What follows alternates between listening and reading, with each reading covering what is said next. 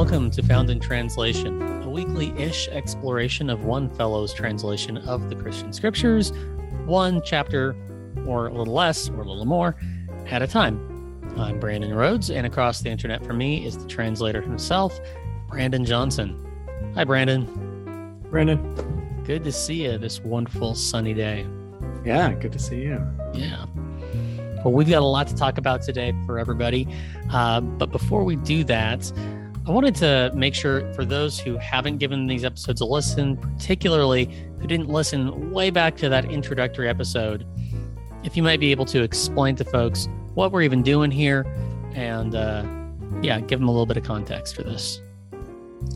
Yeah, a uh, big, you know, the centerpiece of what we're talking about is my work in translating the Christian scriptures, um, the ones written in Greek specifically. And I, I, started that project for my kids, as we've talked about a few times, and it has evolved since then. Like we were just talking about, like last week, these footnotes are a bit heady for an eight year old and a 10 year old. Um, but that was the initial push. Um, mm-hmm. And what I wanted to do that for is, is kind of some things that were important to me of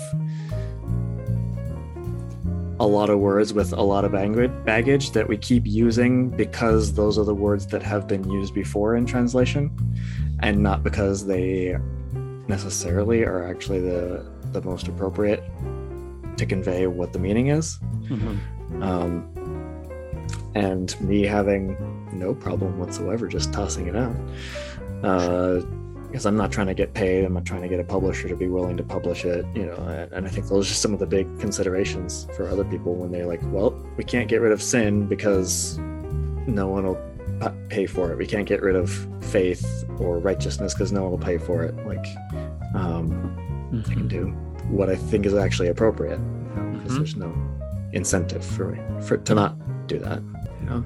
And some of those words you just listed are uh, words you wanted to get around because they're just um, kind yeah. of syrupy religious words te- or techni- overly technical. Yeah, that's what we've been using. Religious technical terms is, is some what we have been t- calling them. Mm-hmm. Yeah, not because I don't think I just don't like sin, so I'm gonna just like quietly put it into hide it behind the curtain so that no one can see it. It's like no, I'm still translating what's happening there. I'm just what I think I'm doing it in a way that's actually showing what the meaning is instead of just putting this word that sin that people kind of think they know what it means but there's lots of different opinions and like who knows you know? right yeah. and then the reason we decided we wanted to start recording these and sharing them with folks is one we were just having a great time and there was good energy but mm-hmm. second there were all these very um, compelling and healing um, insights you were having along the way mm-hmm. uh, often in a direction of liberation or healing that yeah. we thought you know what let's let's talk about that it's not just that you're finding like a, a better word for righteousness it's the, the theme that you needed to play around with there that had been kind of hidden like that example of that word often being used in a framework of the core problem is we are we broke rules Mm-hmm. And therefore, we are unrighteous. And the solution is how to get us out of being rule breakers. Um, right. Well, if you like, you change the word, you change the metaphor, you change the story. And what is the story actually about? Mm-hmm. If not the crisis of rule breaking. uh, and it gets really, yeah. there is really an alternative, radical yeah. mm-hmm, uh, in that. So yeah. I hope everybody uh, listening in and or watching, that's been a helpful introduction of why we're playing around with some of these words uh, together and uh, hoping that it'll be life giving and vitalizing for you all as well. Yeah. Because, yeah, because it, it is a, a fun exercise and just getting nerdy and like, can I find a different way to say it than everyone else is saying it? And that's fine. It's like a, a puzzle game, but it's not really worth sharing. Uh, right. right.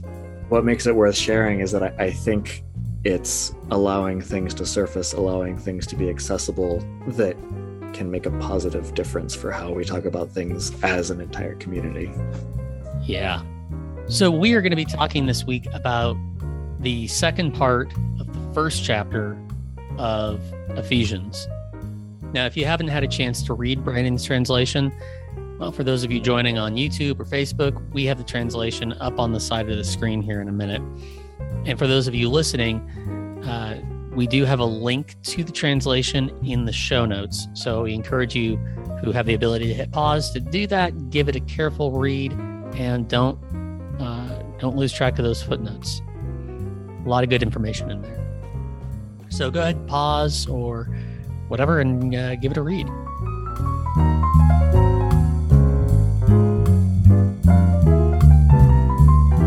Okay, uh, so we're going to go through um, and hit one, two, three, four, five different ideas in Ephesians 1 15 through 23. That's the end of the first chapter there. Um, we're going to talk about you and your faithfulness in verse 15. We're going to talk about wise and curious spirit in verse 17, heart in 18, a big elaborate phrase in 119, uh, those who are faithful based on what his intense strength has accomplished. And then we're going to talk about assembly or church in uh, verse 22. So, Brandon, could you read this linguistically elaborate paragraph for us on one go? It's yeah. that's a that's a that's a poke at Paul, not you. Yeah, I mean, some of both, maybe. Uh, we'll see. Based on this, I have heard about you and your faithfulness to the Lord Jesus and your love for all the sacred ones. And I do not stop giving thanks for you when I remember you during my prayers. I pray that the God of our Lord Jesus Christ, the renowned Father, may give you a wise and curious spirit through getting to know him the eyes of your heart having been illuminated for you to see what hope his invitation is about, what wealth his renowned inheritance is for those who are sacred, and what immeasurable surplus his power is for us who are faithful based on what his intense strength has accomplished. He accomplished it through Christ when he woke him up from among the dead and seated him on his right in the highest heavens, above every leader and authority and power and lordship and every name that is named, not only in this age, but also in the one about to arrive. He made everything responsible to cooperate under his feet and gave him to the assembly as head over everything. It is his body, the completion of the one through whom everything is made complete. So, a word that there's no nobody has seemed willing to translate uh, with any deviation but is mm-hmm. so important in reading the Pauline epistles, particularly, uh, I think, of Ephesians, is just the word you right there mm-hmm. in verse 15, because it's actually plural. It's yeah. y'all. Yeah. It's you all. This is maybe the one aspect of the King James that might actually be better mm. uh, than just the fact that English four or five hundred years ago had a separate word for a plural audience. Uh, ye, uh, for more than there's more than one person being addressed, and it, over time we just we just don't we don't have that anymore. But Greek does, and uses it a lot. So um, that shifts things, mm-hmm. and there's not an easy way to do that unless you want to get really colloquial and start doing y'all, or if you're from like Boston, like use uh, yins if you're from the mitten. Yeah. okay. Yeah. Uh, get those Michiganders involved. Mm-hmm. But so, yeah, you're saying willingness, it's partly because there's just not a good way. I could add, I, I played with it a little bit when I was first starting and like hyphenating you all as like mm-hmm. a term. And it's just like, nah, this is weird. Um, so I gave up on it. But yeah, that's fascinating. Like just the word y'all is too too colloquial or it's too like regional. Yeah, colloquial. I think I don't think it's okay. I think everyone knows what it means. It's not like what are we talking yeah. about here? Mm-hmm. But yeah. Um yeah, it's just not the feel of like the level of language that's being used here. Hmm. Um, Mhm. It's just a little bit more. Paul was a very educated person, Yeah, and his yeah. writing shows it. Hmm hmm And even someone from the South who would conversationally use y'all probably wouldn't if they were writing an academic article, right? It's just not the right setting for it. Oh, yeah, but this isn't an academic article. It's, It's, not uh, academic. Yeah, I mean, It's he, true. he like s- comfortably scrambles his metaphors. He talks about the eyes of your heart later on, and it's that's not a thing, Paul. Um, Yeah. Because it really it really does open up a lot of meaning here. Mhm. Once you, Yeah, what are you seeing in the difference? well, for starters, he's not just talking to me or to the one Mhm. person. He's not talking prim- primarily to individuals, like a large number of individuals. There's a difference between a large number of individuals and a community, between Mhm. trees and a forest. And he's Yeah. talking to the he's talking to the forest first Mhm. here. And so he's not just like, man, I've heard of you specifically, Gary, the Greek. Um, he's talking about all y'all. And particularly as that unfolds into and your faithfulness, which is another translation decision that you've made that your we've talked about. faithfulness. Yeah, Yeah. y'all, Not yeah, all y'all's faithfulness. Um, and you that's usually and your faith to the Lord Jesus. Yeah. Yeah. Yeah. Right. Um, and that carries a different energy to it when it's instead of when I heard of you and your individual cognitive assent Mhm. or um yeah to jesus uh then boy i was that was just amazing and i prayed for you um he's saying Mhm. i heard about how all y'all are being faithful to jesus it's it's much more full bodied and fully lived and lived out Mhm. together i heard about the way you guys are socially um enacting christ together Right. Which I think goes in the rest of the sentence, right? Uh, Your faithfulness to the Lord Jesus and your love for all the sacred. Mhm. Like, those are those are kind of the same thing. Yeah. The two sides of the same Mhm. coin there. And so you get a good chunk of the, um, in this example anyway, of the payload of of that just by making that shift from faith to faithfulness. Mhm. Here is it, uh, anything that would be helpful for folks on that one. Yeah, I mean, I think just keeping that in mind for every single thing that's said through the entire book of Ephesians here, it's talking to the group as a group, like you said, not just a collection of individuals. And what about uh, faithfulness versus faith? There, like for those who are only watching this, Yeah. and listening to us talking about that in Matthew, which we did Right. quite a bit. Yeah. Yeah, we spent a lot on it. Um, but just kind of this basic idea that I don't think belief is ever the right word to use there.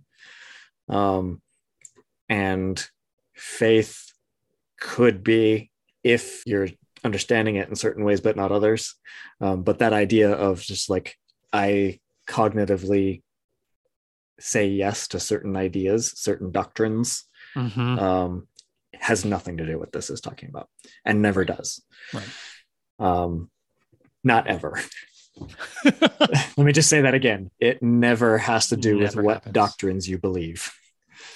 And so there's this sense of it, it does have to do with trust, which is a related concept with believing.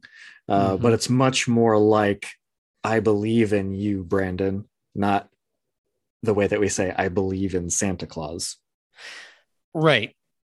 it's like I have confidence that you are able to accomplish what you're setting out to accomplish, Mhm. not I think you exist as opposed to you're part you're just an imaginary made up thing. Yeah, like, uh, do you believe in God? Is like the most boring damn question. Right. It's like, what the hell But does it- that even it- mean? Or it's a change? It translation doesn't change the- anything. of the Bible. Yeah, but it doesn't mean what we think it means now. Originally, it meant something more like I have confidence in God, not I believe God exists. Yes. So let's move down to verse 17. I, I pray that God may give you a wise and curious spirit through getting to know Him. That's not how it usually goes. What's it? What's usually there? Yeah, let me uh, let me see what it says in another translation here because I don't remember off the top of my head how other people are, are saying this, but I can find it pretty easily because there are Bibles everywhere. Mm-hmm. Yeah, it says I. What are we looking at here? This is for 17, right? Yep. Yeah. Okay. I pray, this is a New English translation. It says, I pray that the God of our Lord Jesus Christ, the glorious Father, will give you spiritual wisdom and revelation in your growing knowledge of him. And I think some of the, I, I took some of the words to be related to each other differently than how they took it here, as you can kind of see. So Mm-hmm. The specific phrase wise and curious spirit there being in the New English translation as spiritual wisdom and revelation. Um, All right. so I, I think the the problem is that there's not Greek is a complex language. Okay. So there's forms for nouns uh, based on its function in a sentence that may or may not have prepositions that go with it. And so the form of Hmm. spirit of it here is a genitive, is what it's called. And so the easiest way that can be very unhelpful at times, uh, but the easiest way to translate a genitive is like of spirit or of wisdom or of curiosity. And the problem is that it can be translated into English either direction. Mhm. So if I say uh, wisdom of spirit, it- what it looks like in the in the Greek, or spirit of wisdom in the Greek, it might actually be that one is describing the other, or vice versa. The second one could be describing the first. It and you have to base it on context. What the best way to do that is, it's there's nothing in the wording itself that tells you. okay. So what's that mean here? Um, so that means that for the New English translation, they took spirit to be describing the wisdom and the revelation, but I'm taking wisdom and curiosity to be describing spirit. So we made the opposite Yeah. kind Mhm. of judgment call there. And then uh, instead of revelation or some variation on that, you went with curious. That's the part that really like piqued my Yeah. curiosity. Check my notes here a little bit. sure. yeah, traditionally it's revelation, and it's actually the Greek word where we get the English word apocalypse, Mhm. um, referring to the book of Revelation. So there's that connection there. Um, and it really means like the sense of uncovering something.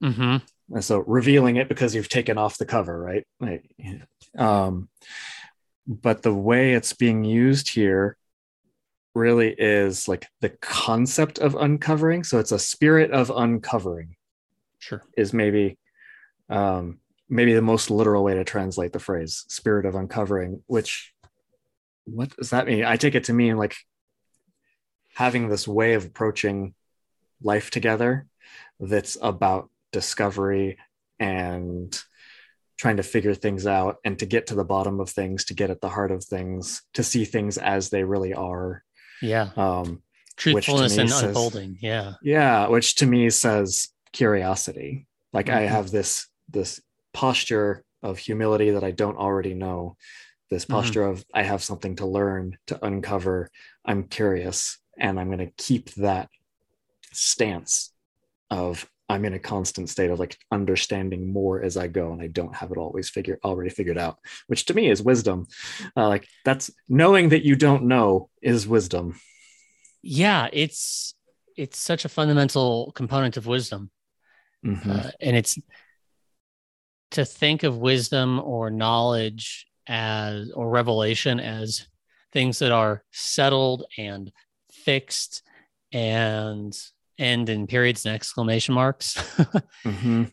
Eh, one, that's boring. Two, it's not what's happening here. Three, it's not actually how the soul works.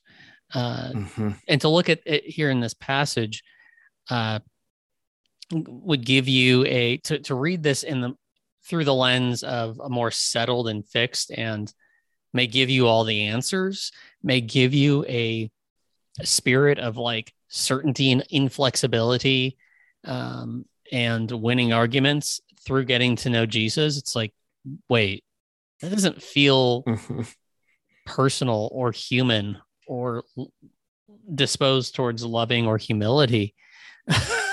right.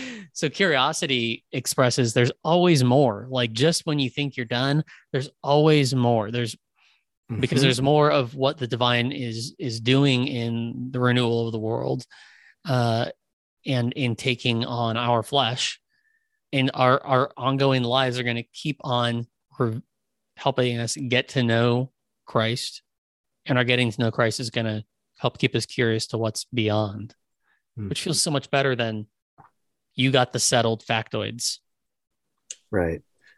Yeah, this whole sentence, like translating it as through getting to know him as opposed to the NETs, I'll look at that again as a good example Mhm. of your your growing knowledge of him. So different way, but essentially this this is an ongoing process of understanding more over time, right? yeah Um, it's never done. And I think that that's part of what led me to go with the curious spirit as like a posture because it's that that wisdom to know that this is an ongoing process and I don't already know, which is really uncomfortable when your sense of security is like, do I have it right? Do I have it right? Mhm. If I don't have it Mhm. right, there's a big problem. I might be going to hell. I might be like whatever. But the question isn't, do you have it right? The question is, are you open to growing and understanding and in a way that it shows it in stuff and how you're treating people, interacting, relating with Yeah. the world and the people around you, not just like, do I know the right thing? hmm So that next verse there, uh, they're getting him, the eyes of your heart having been illuminated.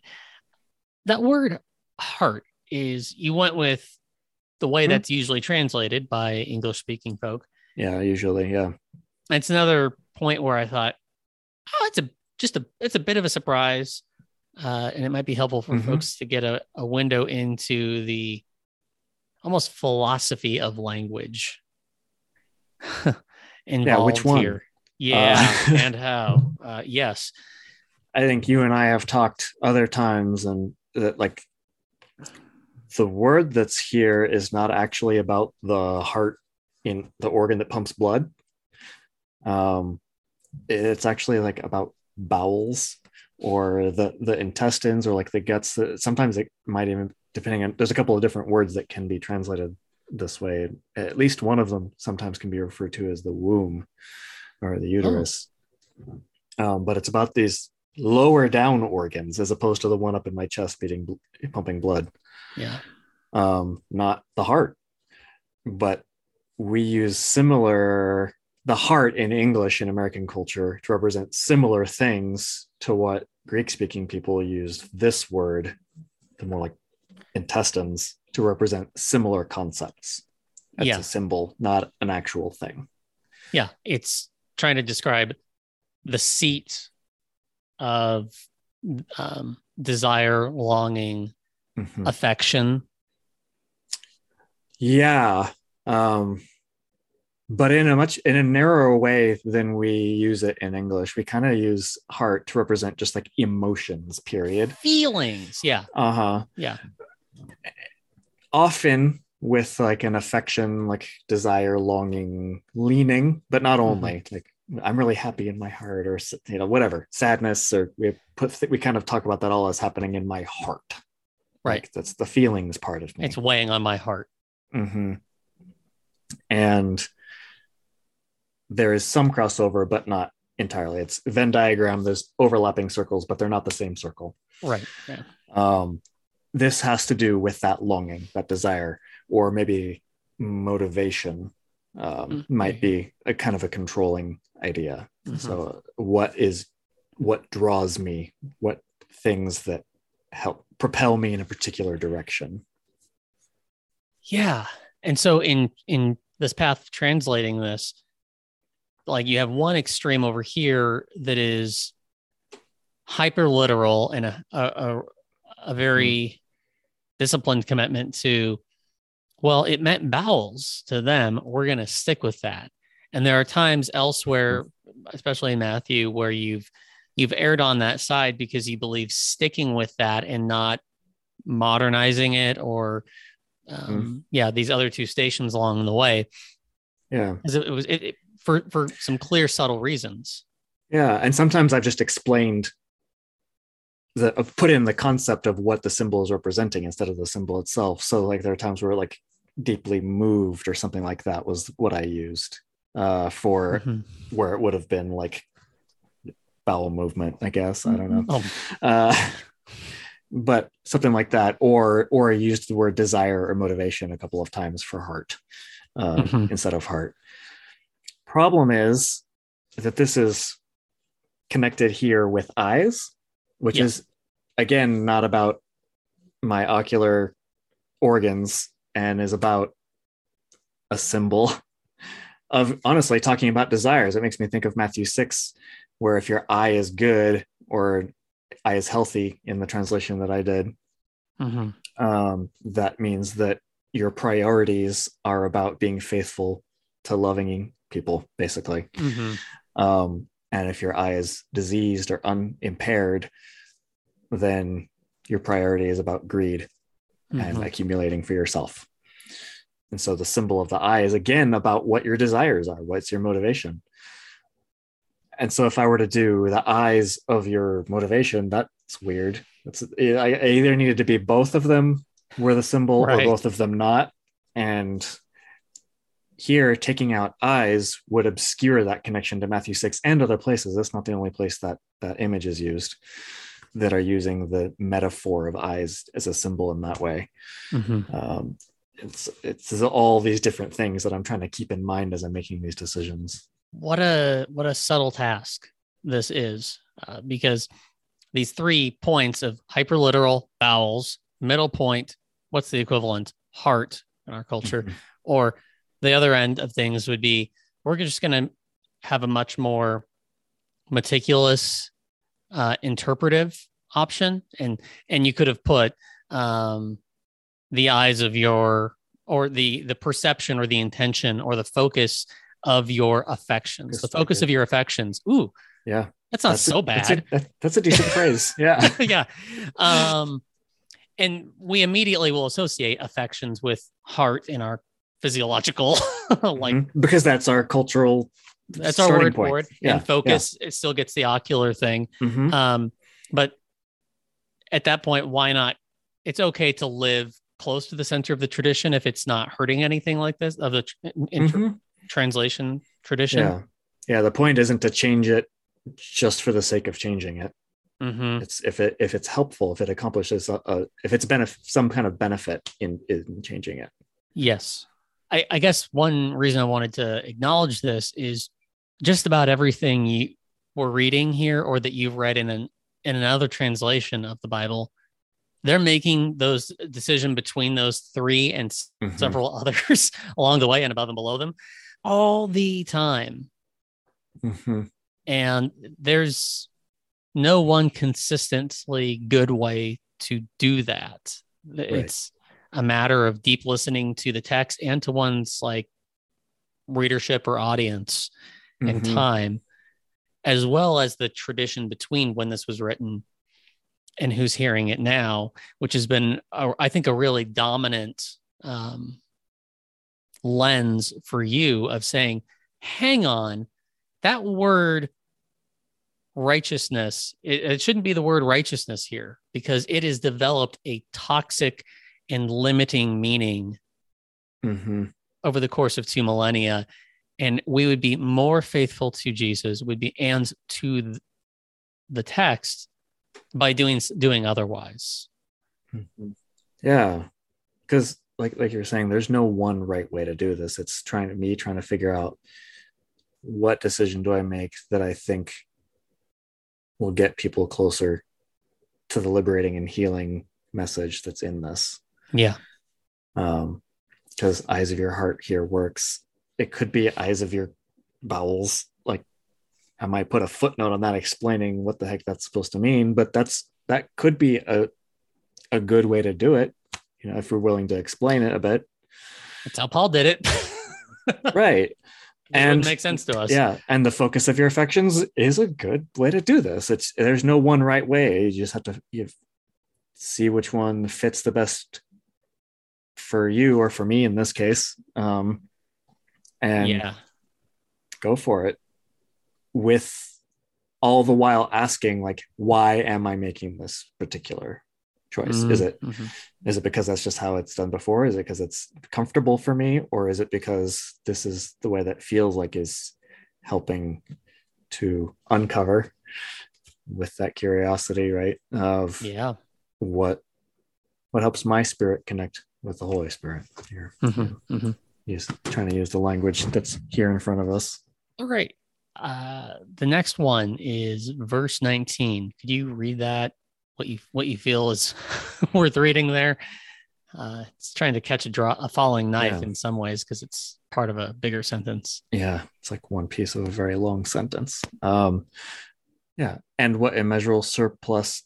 Let me start that over. Get my words out here. What mm-hmm. immeasurable surplus his power is for us who are faithful, based on what his intense strength has accomplished. Yeah, that phrase there, the second half of it, us who are faithful based on what his intense strength has accomplished. It's wordy, it's a Mm-hmm. mouthful. Yeah. Um, probably more so than the more standard ways of rendering this, which I suppose I could read a, something to, to compare it there. The verse being, and what his incomparable greatness of his power toward us who believe as displayed in the exercise of his immense strength. Hmm. You notice the word believe, which I just said earlier, never ever going to use it. Yeah. Yeah. It's so limiting. And so you went with for us who are faithful. Right. Yeah. It's about that, like we talked about earlier, but could explain it a bit more. Even that that trust that we were talking about, um, the confidence Mhm. in Mhm. um, leads to a, a faithful response, right? Like that's how we know. That's the difference between like actually trusting someone and saying we trust someone is how do we follow up on that? Like, do I trust that if I loan you twenty dollars, you're going to pay it back? Then I'm going to actually pay you twenty, give you twenty dollars because I think you'll pay it back. If I say, yeah, I trust you to pay it back, but I'm not going to give that to you right now. I don't actually trust you. So that's that faithfulness on my part. There's a reciprocal relationship. Oh, yeah, yeah. So if I trust in this context, if I trust that the example of Christ is the best way to live, Sure. then I'm going to be faithful to actually live in love for each other. Mm-hmm, mm-hmm. Yeah. What what questions come up for you as far as like what's what's in here? Because it's it's wordy. I don't I don't love the wordiness of it. I do not have a strong question here. It was something that you Mhm. were uh, eager to talk about, and I'm blanking on what my questions were going to be. Yeah. Well, it's just it's a good example of like trying to figure out what to do with prepositions, the word based on there. Um, like instead of like according to Sure. um or something like that. Uh the NET I think does it as as displayed in. Um mm-hmm. it's all that it's just one greek word kata it's a preposition um so sometimes it's translated like against or based on or according to um th- there's this connection of kind of having something being grounded Yeah.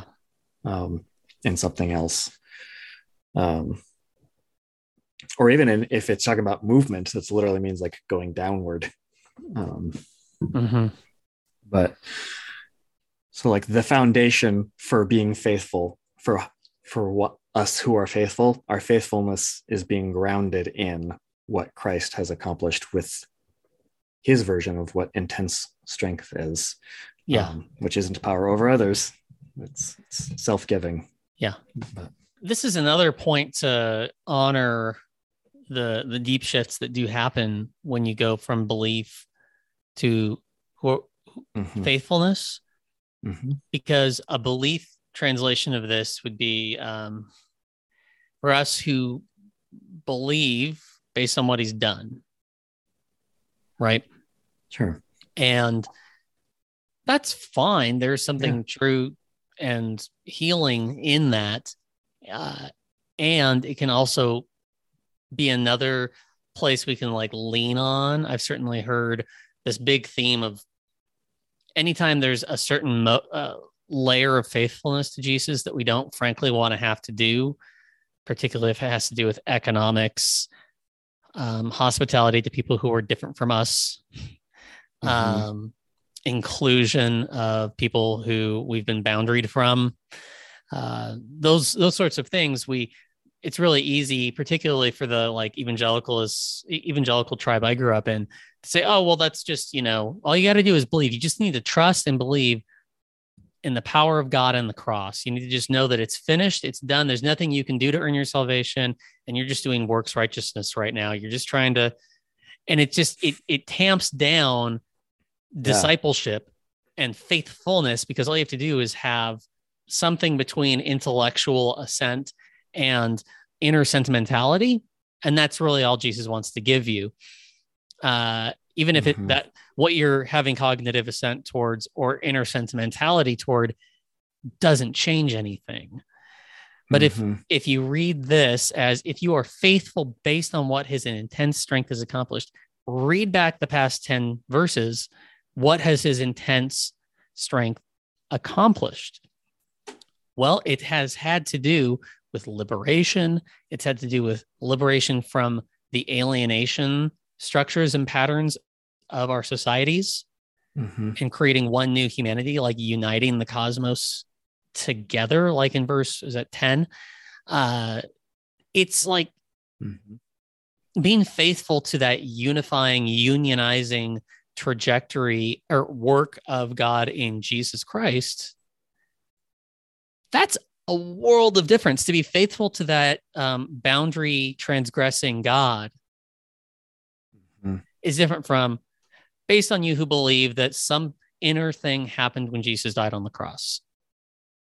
Which, right. In Christianity, it's important to have some sense of what God did in Jesus Christ on the cross. Yeah, because there, there's that reciprocal relationship, yeah. right? Like I trust it because that's the example that we were given. Yeah. But here it really is what's my response to that? Mm. Not just like, oh, Jesus did the good things, I don't have to. Yeah. So I'm I'm I'm excited to see more of the places where that shift from belief to faithful shows up. We mm-hmm. found a few places to uh, acknowledge that in Matthew. Man, we're gonna just keep stubbing our toe on this thing mm-hmm. in in in um, Paul's stuff. Yeah, yeah. It seemed like while both were constant, I think every time it shows up, both are kind of present, mm-hmm. uh, trusting and being faithful and that reciprocal relationship between those two ideas. Mm-hmm. Um, but in Matthew, it felt much more like the one closer to the surface was the trusting. Um, but in the Paul, Paul's stuff, it's definitely the faithfulness is the one closer to the surface in almost all instances. Oh, I can't wait. but we do have to keep moving along. So the last word to talk about today is in verse 22. Is this the first time that we would get uh, ecclesia? Uh, I'm not sure if it's the first. I think maybe right at the very beginning. Uh, oh, but yeah, right. this is this is the one within a context. First one within a context. That, yeah. that helps. Yeah. Um, yeah. So in 22, he made everything responsible to cooperate under his feet and gave him to the assembly as head over everything. It is his body, the completion of the one through whom everything is made complete. Assembly being what's traditionally church, um, ecclesia being the Greek word. Uh, and it's one that I'm not fully settled on the best way mm-hmm. translate that. Assembly works, church works. Um, the only re- the main reason I didn't go with church is not because church is a bad word, but it's kind of watered down. It's one of those words that just get fuzzy in the background and you just kind of don't stop to think about it. Yeah. But still not like what trying to figure out what actually highlights the significance mm-hmm. of the word you know mm-hmm.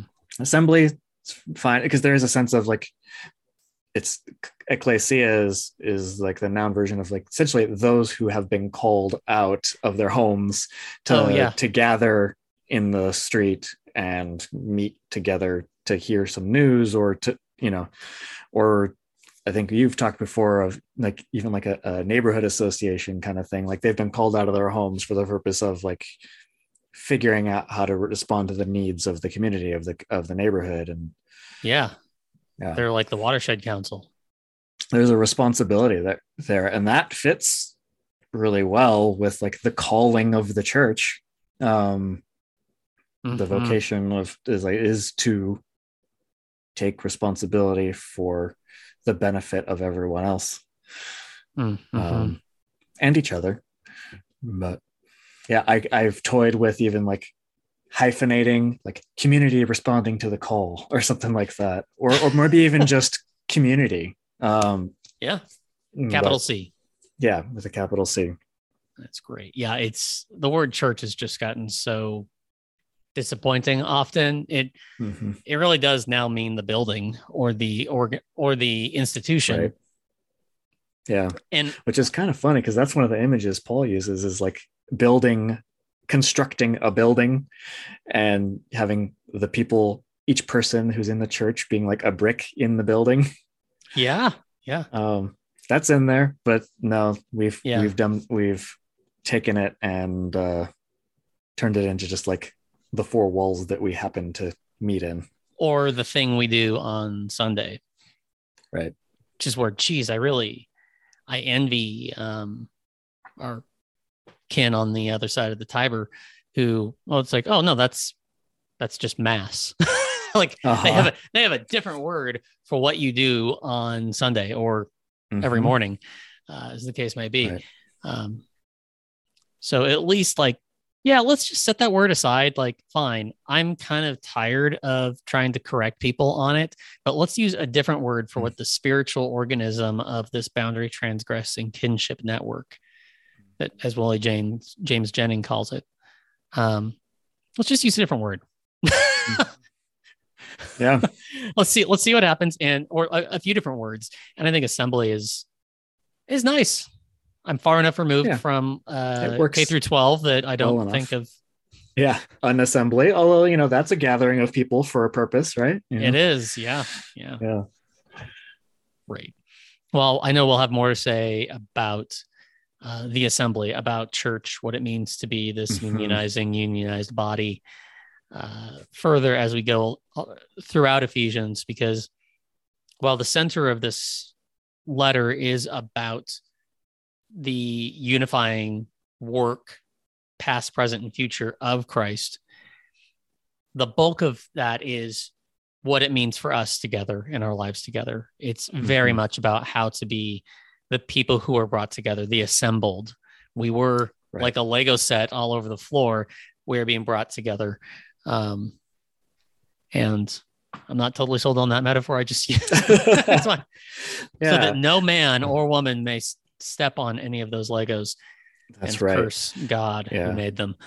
Uh, yeah well it makes me think too like we had toyed with how much would be fun to talk about colossians as we're going through ephesians because they Yeah. are so similar in so many ways mhm. um and so even some of the specific like phrasing is the same and like i did work of like kind of going back and forth as i was working on them and like the context of one helped clarify a word for me that helped me figure out what to do with it in the other one and, and vice versa and that was fun but one of the the inferences is the, a little bit of the focus they're both ultimately about the church really. Yeah. and they they talk about jesus and god and the divine and the spiritual stuff. Not as the focus so much but as the the controlling like understanding. Like here are the assumptions we need to hold so we can get to the like what we're really talking about which is how to be the church. Yes. Yes. Um, and Colossians does a lot more of that. Pretty much all of Colossians one, especially, but it's kind of one and two are much more about the like. Here's our like shared mutual understanding, right? Like this is our Yeah. controlling theme. Like Jesus showed us what faithfulness is all about, right? Like, and he's the one we're following, right? Like, we're he's the one, right? it's kind of like Colossians just keeps coming back to it over and over and over for a little bit before it finally goes then. Okay, good. Now that we've got that settled, here's how we what we do about that. And Ephesians does some of that, but spends much more time on defining. So here's what it means to be the church because of that. I just realized if we went with the word assembled, there would be also a strong Avengers.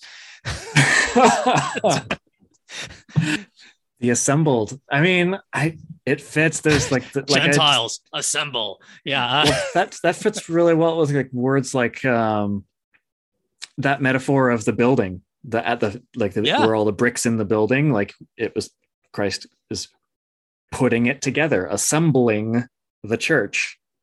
Uh, mm-hmm. Uh, you know, and even the parts, many parts, but one body, like it's yeah. being assembled, right? Yeah, so it, it works. So we're well, the, we're the Avengers now. Let's just get this. Let's okay. go past assembled. Okay. and cooperate under his feet gave him to the Avengers as head over everything.